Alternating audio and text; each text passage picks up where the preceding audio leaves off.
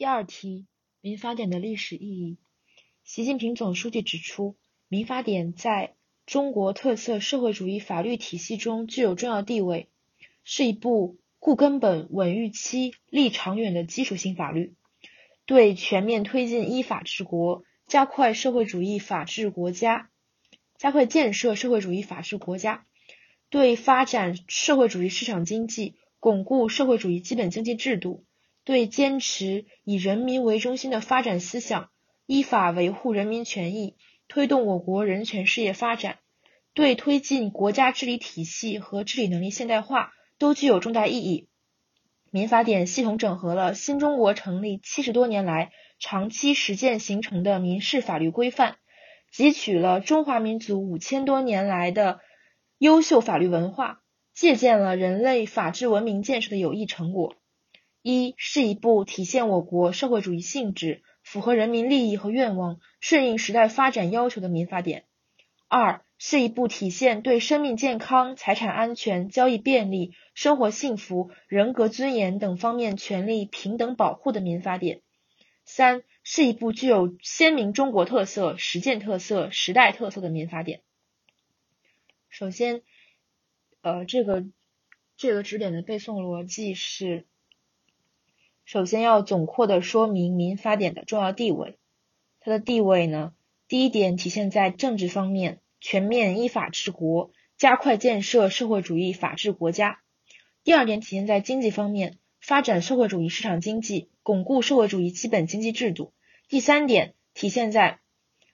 呃人民方面。三点和四点呢，可以从宪法的角度加以理解，保障公民基本权利。第一点，人民；第二点。国家机构的情况，公权力的运作的制约。第四点，即推进国家治理体系和治理能力现代化。那么总结一下第一大部分，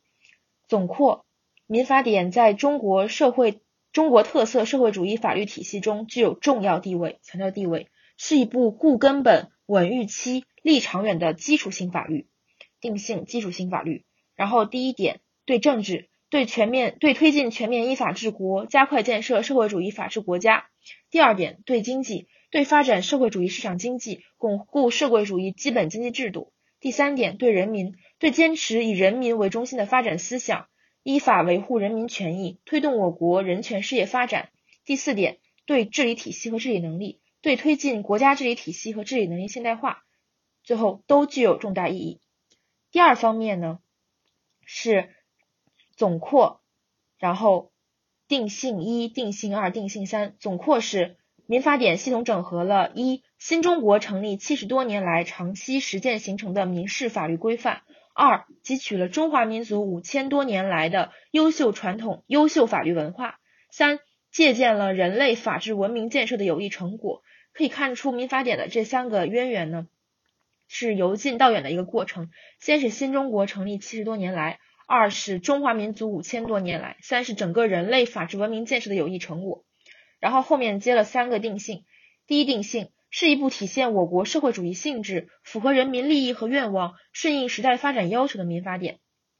这个呢是我国的国情。第二点是一部体现对生命健康、财产安全、交易便利、生活幸福、人格尊严等方面权利平等保护的民法典。第二点强调的是权利。强调的是以民法典为中心的权利体系的展开，生命健康、财产安全、交易便利、生活幸福、人格尊严。生命健康体现身体权，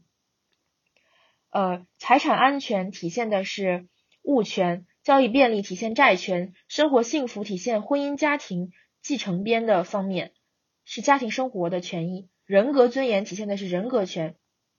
第三个定性。是一部具有鲜明中国特色、实践特色、时代特色的民法典，体现的是时代性，从中国到实践到时代三个特色。总结一下这一点，就是要分为两个部分。第一大部分呢，强调的是地位，地位总括是一部呃，受有具有重要重要地位，在法律体系中具有重要地位，是一部基础性法律。然后再展开，第一点对政治，第二点对经济，第三点对人民，第四点对治理体系和治理能力。